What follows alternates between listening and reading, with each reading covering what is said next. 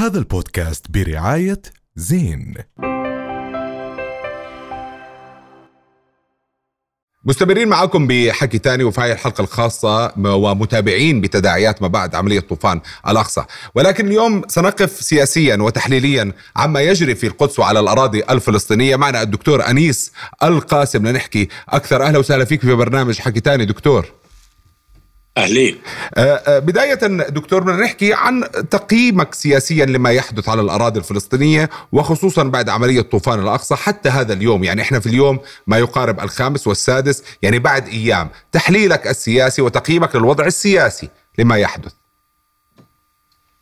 من الواضح إنه حركة حماس كانت موفقة جدا في ترتيبها وفي مفاجآتها وفي تدريب كوادرها تدريبا عاليا وفي الحفاظ على السرية والتمويه لدرجة أنها أحدثت ارباكا ليس فقط للإسرائيليين امنيا وعسكريا وسياسيا إنما فوجئت أيضا أن الرئيس بايدن نفسه أصيب بالمفاجأة. وبالتالي يعني التردد تردد هذه العملية تردد عميق. وما يدلل على ذلك أن الدول الأوروبية والولايات المتحدة الأمريكية وهي جميعها الحاضنة الرئيسية للمستوطنة الإسرائيلية أصيبت بالإرباك.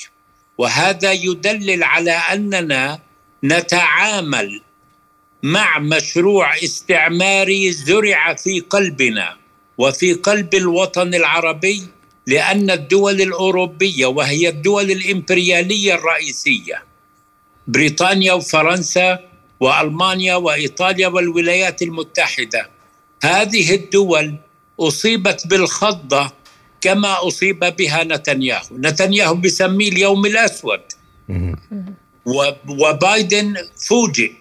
هذا يدل على أننا في مواجهة تحالف دولي للحفاظ على الاستعمار الصهيوني لكامل الأرض الفلسطينية. نعم. وليس فقط لإسرائيل.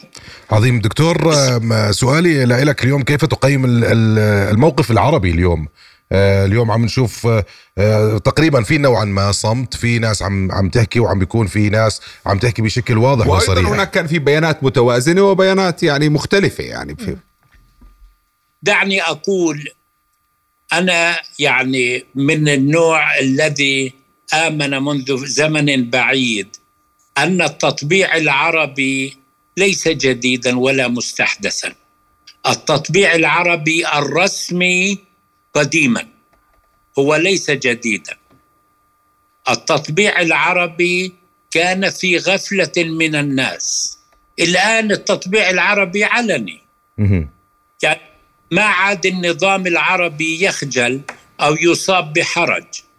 كل ما يهمني أن الشعوب العربية كما نشاهدها الآن في مظاهراتها من جامع الحسيني حتى الرباط ما زالت تحتضن القضية الفلسطينية احتضانا دافئا وملتزما عظيم. طيب آه، نتنياهو طلع وحكى إنه شكل الشرق الأوسط رح يختلف بعد هاي الحرب، إيش بيقصد بهذا الحكي؟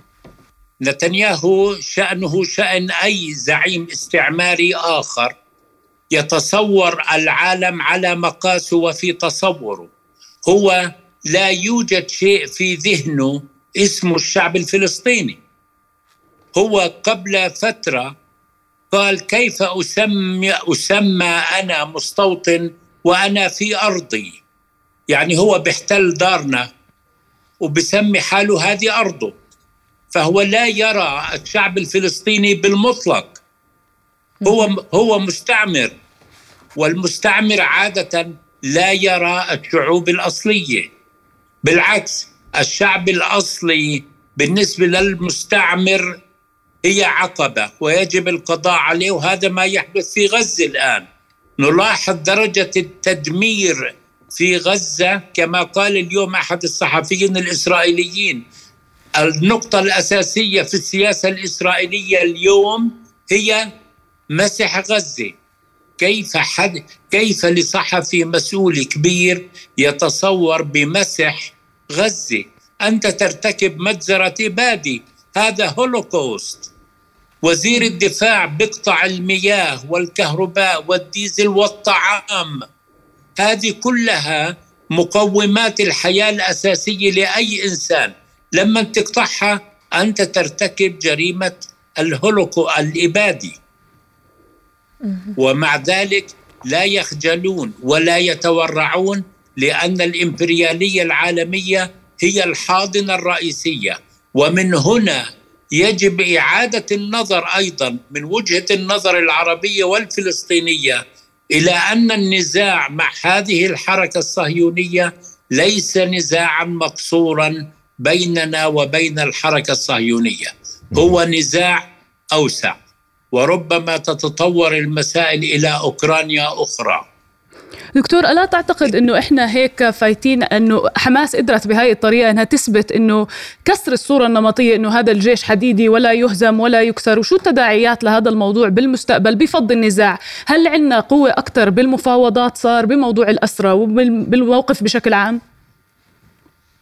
ربما من المبكر جدا الحديث عن المفاوضات إنما ليس من المبكر الحديث عن الاسرى والأسرى التبادل لأنه في عندنا أسرى حوالي خمس ست آلاف اسير الآن. وفي منهم محكومون بالمؤبدات لعدة مؤبدات ليس لواحدة. وفي عندنا أطفال وفي عندنا نساء في ال في ال من جملة الأسرى. ولذلك من المهم جدا إجراء أو القبول بمفاوضات لتبادل الأسرى. نحن هذه المرة الأولى التي يقع في أيدينا هذا الكم الهائل من الأسرى. ونستطيع بذلك أن نقايض بهم يعني ممكن يصير في تبييض سجون. اعتقد أعتقد نحن مقبلون على ذلك ونأمل في تحرير أسرانا.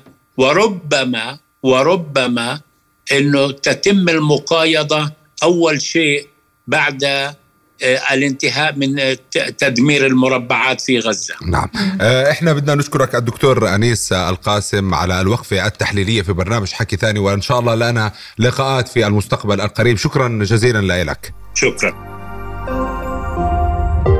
رؤيا بودكاست. هذا البودكاست برعاية زين.